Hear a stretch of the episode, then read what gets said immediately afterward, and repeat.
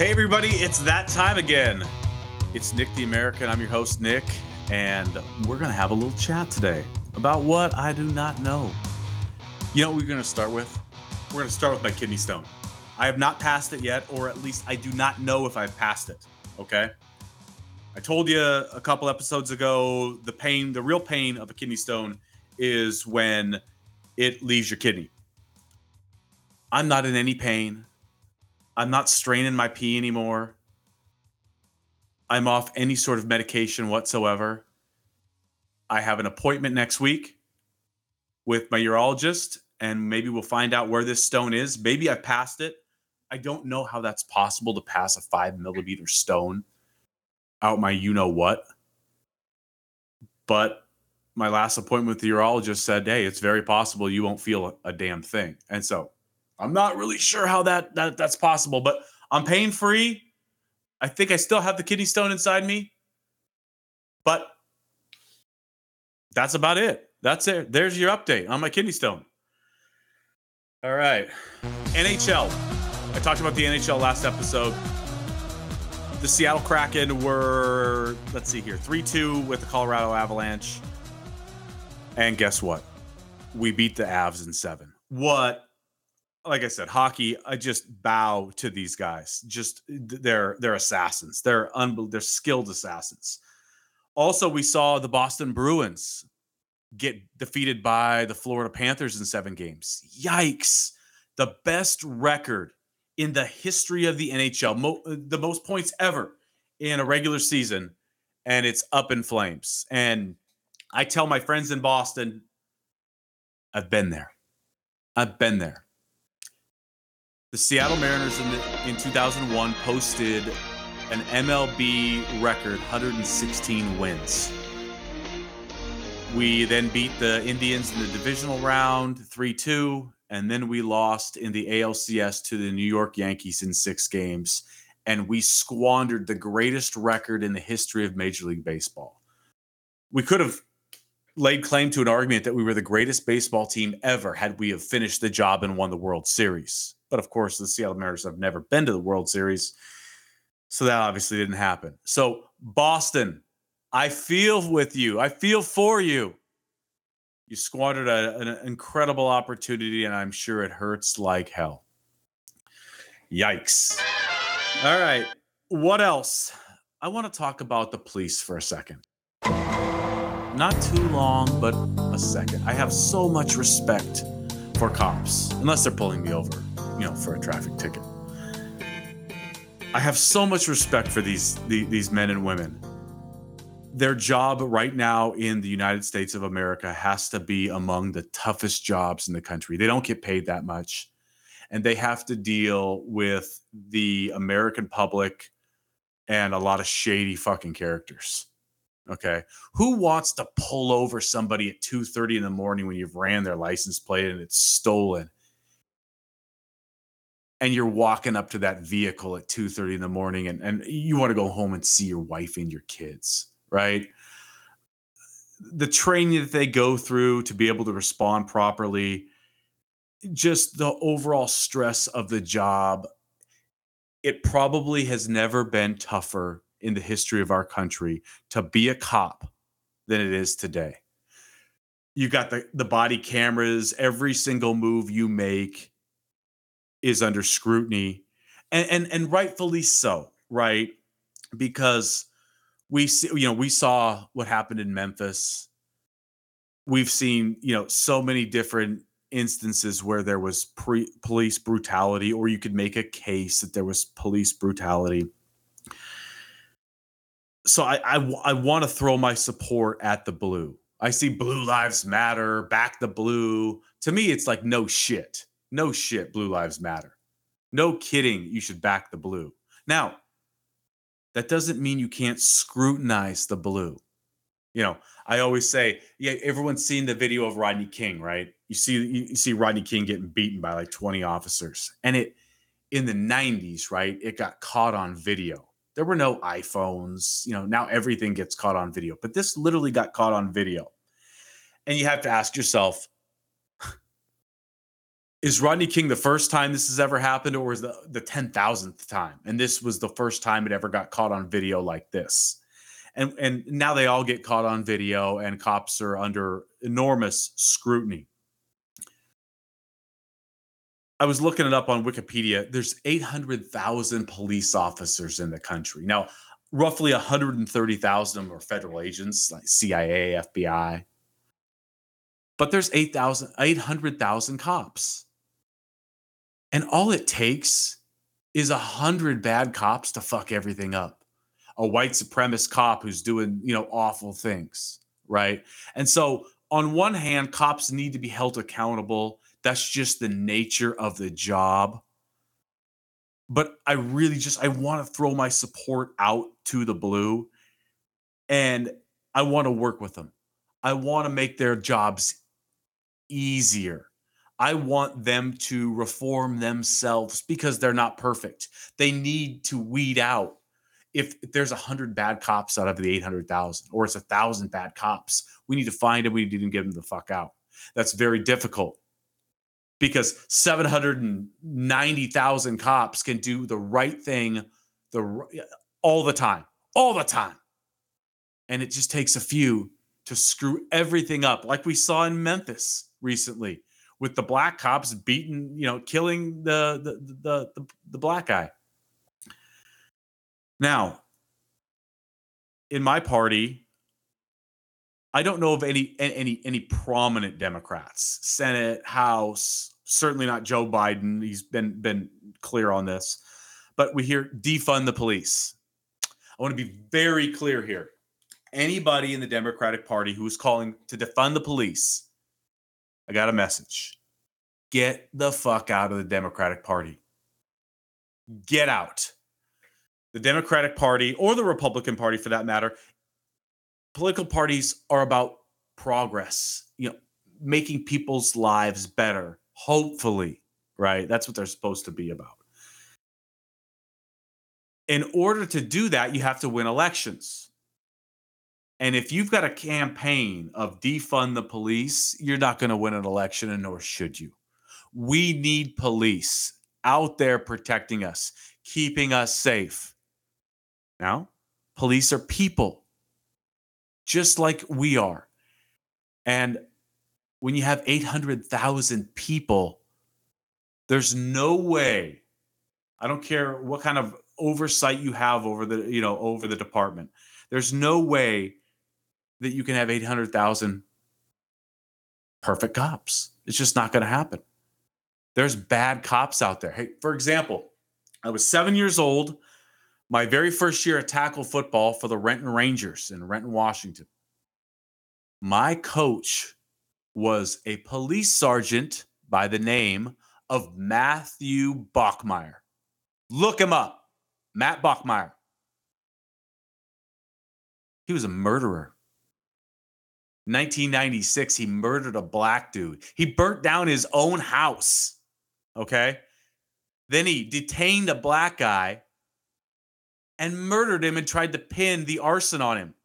He collected the insurance money. This was my football coach. He was a bad dude. He was a bad dude. Okay. And someone like Matt Bachmeyer gives the police an awful name, an awful name. So, again, if you are for defunding the police, that's the wrong approach. That's the wrong conversation to have. I just want to let everybody know out there this liberal Democrat and, and, and almost all Democrats, maybe there's some wacko on the Seattle City Council that wants to defund the police, and we need to get him or her the fuck out but nobody in the Democratic leadership. None. In fact, on the Republican side, everyone is back to blue, back to blue, back to blue. And I mentioned that there's 800,000 cops in the country, 130,000 of them being federal agents on the federal level, CIA, FBI. We've seen prominent Republicans back to blue defund the CIA, defund the FBI. They're all blue. They're all blue. You don't get to pick and choose. And why are you saying defund the CIA or the FBI while accusing the other side of defunding the police? Why are you saying that? Because they went after your king. Because they went after your king. Anybody think Trump's innocent? No one does. Even his supporters know he's as guilty as shit, right? But the CIA and the FBI, look at it. Bob Mueller, remember the Mueller, the you know the the Mueller report? Bob Mueller, the CIA, head of the CIA, former head of the CIA, right? A lifelong Republican, appointed by Jeff Sessions, the Attorney General. Wasn't appointed by Democrats. Democrats didn't have control of the House. Bob Mueller, CIA, lifelong Republican. Oh, Jeff Sessions, Trump's own attorney general, appoints him. And he, after after Donald Trump fired another Republican, the FBI director, James Comey, lifelong Republican. Trump fires him, and Trump's own attorney general brings in Bob Mueller to look at Trump's dealings with Russia. CIA, FBI, lifelong Republicans, Jeff Sessions, Trump's own attorney general. So they look into it. This occurs, and guess what? Republicans all of a sudden want to defund the CIA or the FBI. It's a witch hunt against their king. Don't blur them. FBI, CIA, police officers, I respect the heck out of you. I think we need to work with police officers more and more. They're getting better. There's no way you can tell me that the police officers in the United States of America are not getting better. We're weeding out people. They're being scrutinized like never before. And I feel I feel really bad for police officers trying to do their job today in this environment. It's almost impossible. Who would want to be a cop today? They don't get paid shit. Everyone hates them. Well, not this liberal Democrat. Fund the police. You hear me? Fund the police. So, enough of that. Let's talk about something a little little sweeter. So, as I mentioned to you guys, I own my own company. I own a company called Spec Chem Direct, and it's uh, short for specialty chemical.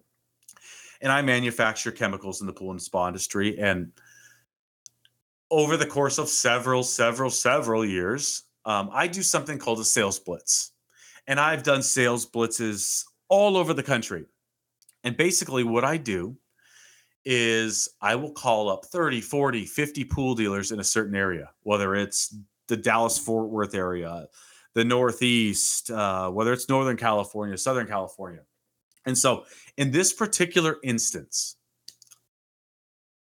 I was going to Pittsburgh, Pittsburgh, Pennsylvania, right? I've done sales blitzes in in in East Pennsylvania, in Philadelphia, but this this particular sales blitz that I want to talk about was in Pittsburgh. And so basically I kind of draw a line, like a 2-hour line around uh, the Pittsburgh area and I call as many dealers as I can um, you know, a month before I'm headed out. And I, you know, I have a conversation if they're interested in potentially buying my chemicals direct as opposed to going through distribution or something like that. And I even might send them samples prior to my arrival right? Try to qualify them the best that I can. Okay. And so I usually take about, I have about 30 leads, qualified leads, and I map it out. And I spend a, you know, I usually fly out on a Sunday and I spend Monday, Tuesday, Wednesday, Thursday just seeing dealers. And I try to see 30 of them, you know, in, in four days. And then I fly out on Friday. Okay. And so I go to Pittsburgh and I've got my 30 leads and I'm driving to an account. It's a pool service company and a pool builder in a place called Donora, Pennsylvania. And Donora is like 20, 30 miles, excuse me, 20, 30 minutes um, south of Pittsburgh. Okay, so that's where I'm at. And as I get into Donora, it becomes very apparent that this is a dead town. There's like 4,000 people that live there. Everything is boarded up. Everything is boarded up. I'm driving through, and, and the only open business that I could find was like some quick quickie mart. Okay. Everything else is in ruins. Um, this is a city in a movie set, a town in a movie set that has died, apocalyptic times. The town struck me. It's it it struck me. It was a literal piece of Americana.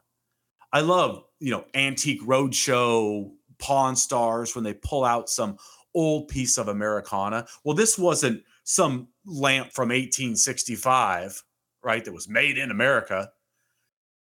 This was a town that appeared at one point that was alive and and, and kicking that was completely dead. And I, I even I, I got out of I got out of my rental car and I walked Main Street. And there were there were these these flags on on the posts with like soldiers from the Korean War, the Vietnam War that had died in in, in, in serving our country.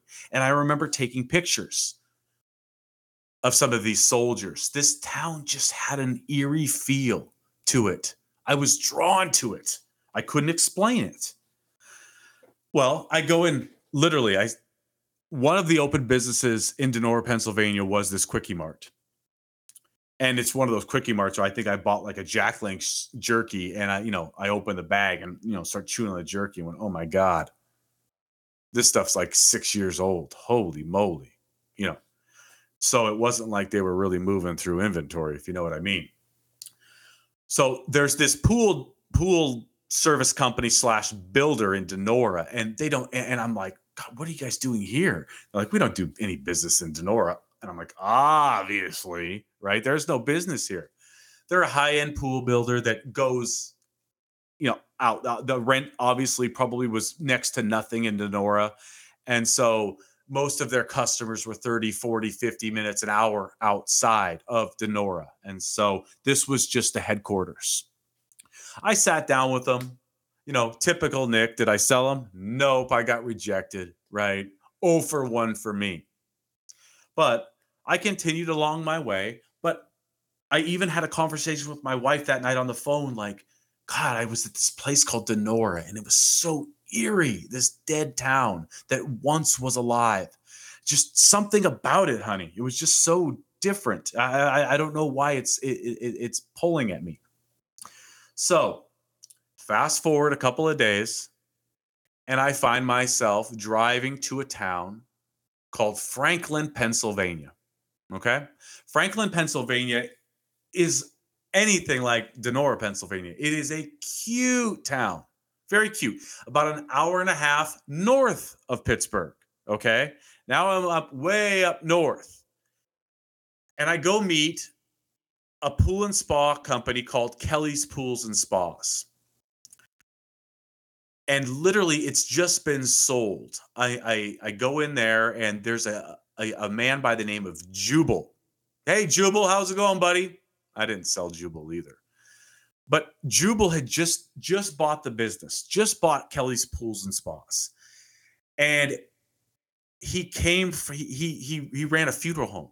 That's what he did prior to buying Kelly's pools and spas. And so he got out of the bereavement industry and now he was an owner of a pool and spa company. And me and him sat down and went through the product catalog and you know, he leveled with me, "Hey Nick, I'm new at this. You know, I'm looking at the numbers um, of what we've done in the past with these kind of chemicals, the light chemistry that you sell that you're trying to replace I mean, I could place like a thousand dollar order maybe across you know the entire year, and you know, but I'm kind of a waste of your time. And, and I agreed. And and and you know, knowing you know what you're walking into, what kind of dealer it is, if there's potential or not, I don't want to waste anybody's time. But me and Jubal, we were about the same age, and we had you know, a lot of different conversations, sports conversations. It was fun. And Jubal asks me, he says, So, so where have you been? Where have you been in your travels? Tell me. And of course, I brought up, I said, Hey, Jubal, I was in a town called Donora, Pennsylvania, and it just made the hair on my my back stand up. This this this this piece of Americana uh, that I walked through was just crazy. And he said to me, "Do you know that there's two baseball Hall of Famers from Donora, Pennsylvania? And can you name them?" He said, "Can you name them?" I said, "Hell no, I can't name them. Who are they?" And Jubal looked at me and he said, One is Stan Musial, Stan the man.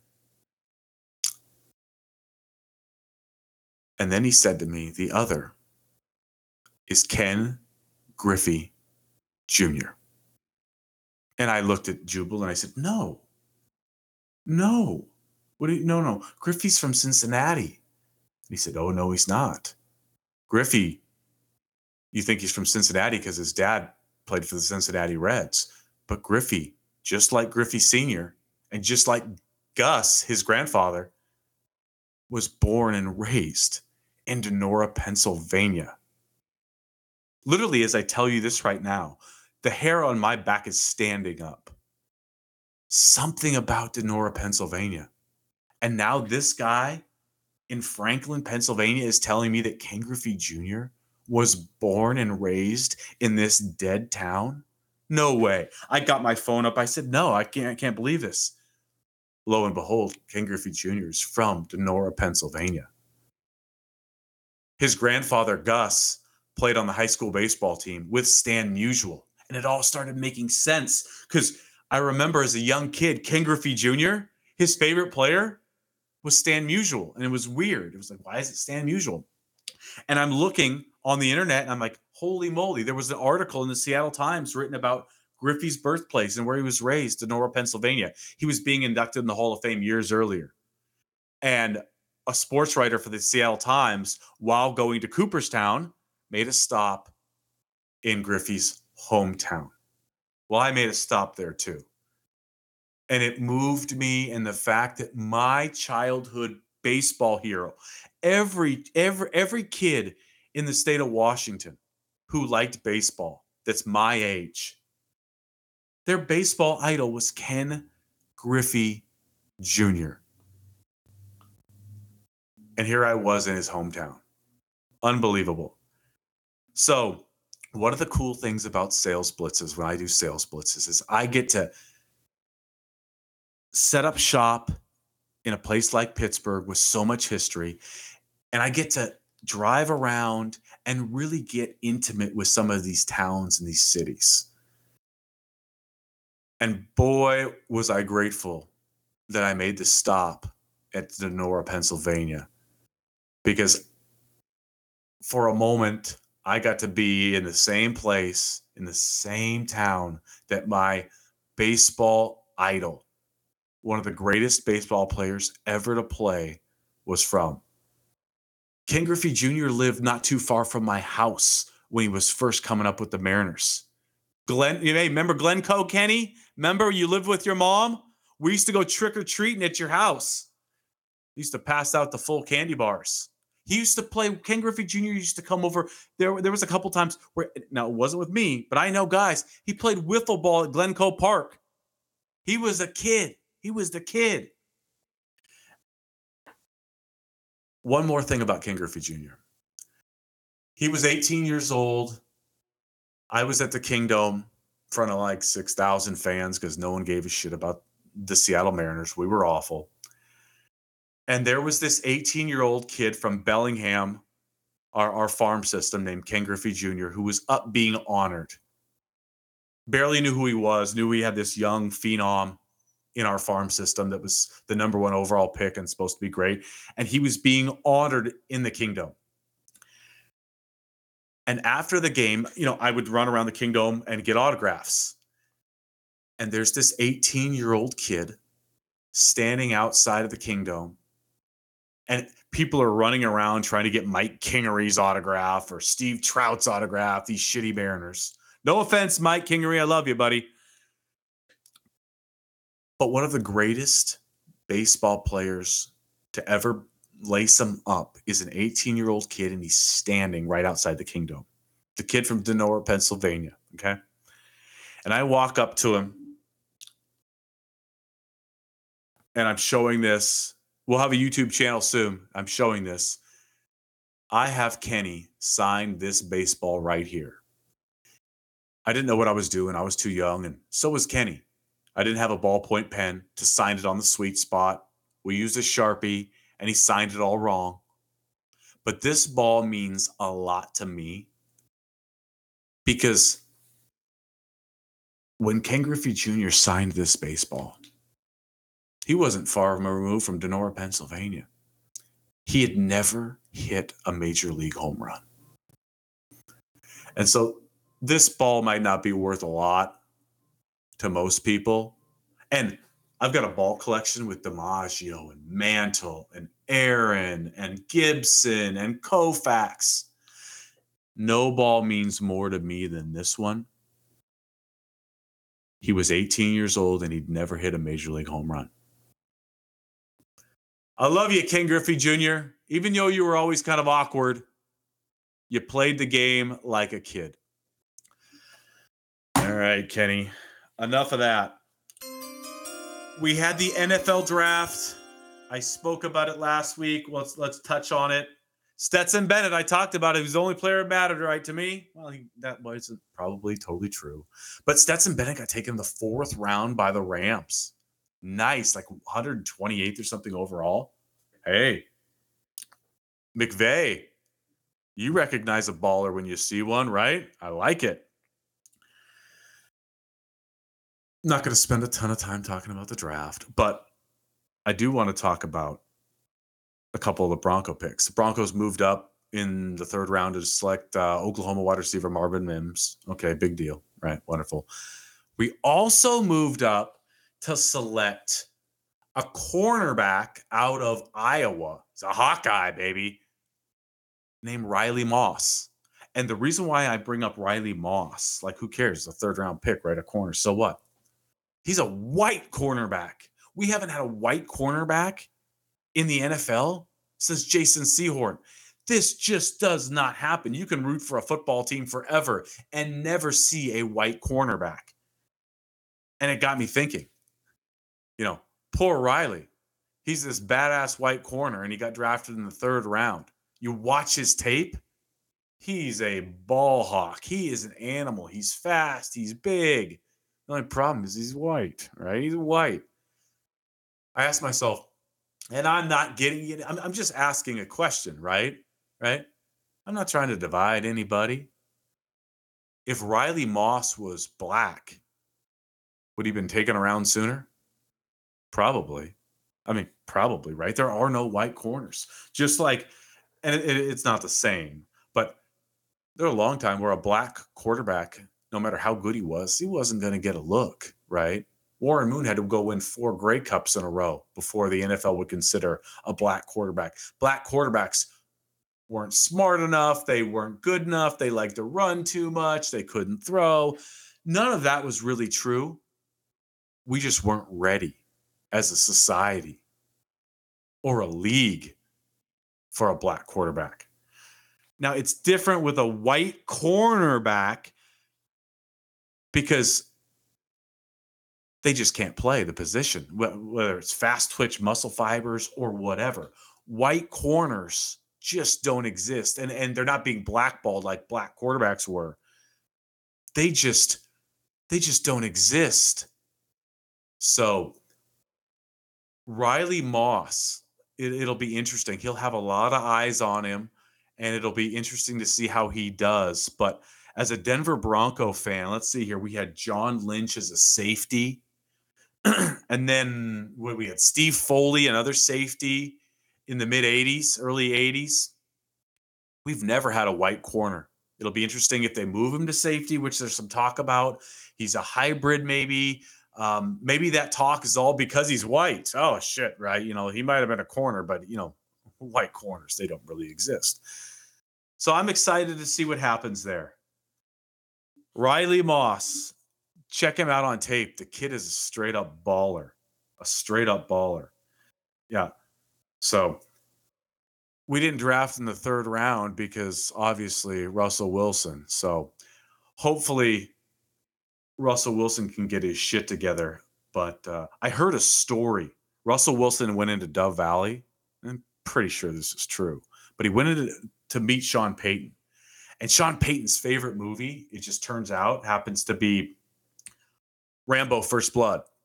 And so apparently, Russell comes into the building and Sean Payton takes him down to the, the shower stalls and asks Russ to take off all his clothes. Russell Wilson's like, what the fuck? Nathaniel Hackett couldn't ask me to do a one thing and have me listen. Sean Payton wants me to take off my clothes. Sean Payton has him take off. Russell Wilson is buck naked right in front of Sean Payton. And what does he do? Told you his favorite movie's First Blood Rambo. He takes a fucking fire hose to Russell Wilson and he just sprays the shit out of him. He cleanses him. Then he tells him, Russ, we're starting over, baby. We're starting over. Hopefully the fire hose worked.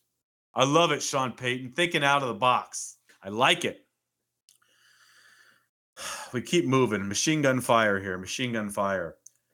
So, unfortunately, let's just touch really quick on the 2024 presidential election. It appears, it really does, um, that Donald Trump versus Joe Biden is what we're getting. We're going to get a rematch. Ron DeSantis has declared, or I think he's declared. I know that they're running commercials here in Seattle. Um, I see Ron DeSantis commercials. Like I talked about, DeSantis has to transition from a candidate in Florida to a national candidate. And the the buzz, the noise so far is that he's not doing very good. And my advice to Ron is, dude, if you're gonna run, run, get both feet in there. Don't be afraid of the king. You're going to make mistakes, but my advice to you, make them. Make them. Let everybody know you're in for the long haul and you'll improve, right? It's not easy going from a, a, a, a state candidate to a national candidate, especially when you're not used to it.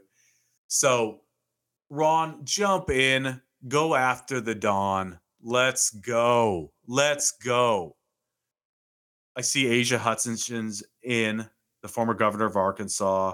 I think we have Sununu who's in. But come on, Republicans. He's not a sitting president. Go after him. Somebody challenge him. On the Democratic side, Biden has announced he's going to run again no, no, no. Great. I'm, you know, not what I want, not what I want. But he's a sitting president. It's different. Republicans, you don't have a sitting president right now. Okay. You typically do not primary a sitting president. I think really, if you want to go back, Ted Kennedy, he he went after Jimmy Carter in 1980, I believe, and he won several states. I believe he won California and New York. Didn't concede, I believe, until the, the convention. So it has happened. Is there a Democrat smart enough, a big enough profile that is willing to primary Joe Biden? I'm crossing my fingers. I'm crossing my fingers. It might be the perfect situation where most people aren't interested in primarying a sitting president, and there is a Democrat that is. That's got enough of a profile, that's got a real chance to beat Biden. I'm crossing my fingers that that happens. So, we don't need to spend a ton of time talking about Trump and Biden. It's going to happen sooner rather than later. It's going to happen plenty. So it's it is fucking frustrating. This is a rematch that nobody wants. Republicans find another candidate. Don is a total piece of shit. He's a total turd. You guys know that. And Joe, he is not a piece of shit. I've highlighted the human that he is. Lindsey Graham has told us how great of a person Joe Biden is. But man, go off into the sunset. Retire. All right. Last thing I want to talk about, and I was thinking about this the other day. Who is your person? What do I mean by that? If you could meet for an afternoon, for an evening, have a few beers, have a cocktail, have dinner, if you could hang with any person in the world, who would it be? Who would that person be? Now, they have to be living. You can't say, oh, I want to hang out with Jesus, right? They have to be living. You can't say, hey, I want to hang out with Hitler so I can beat the shit out of him. Nope.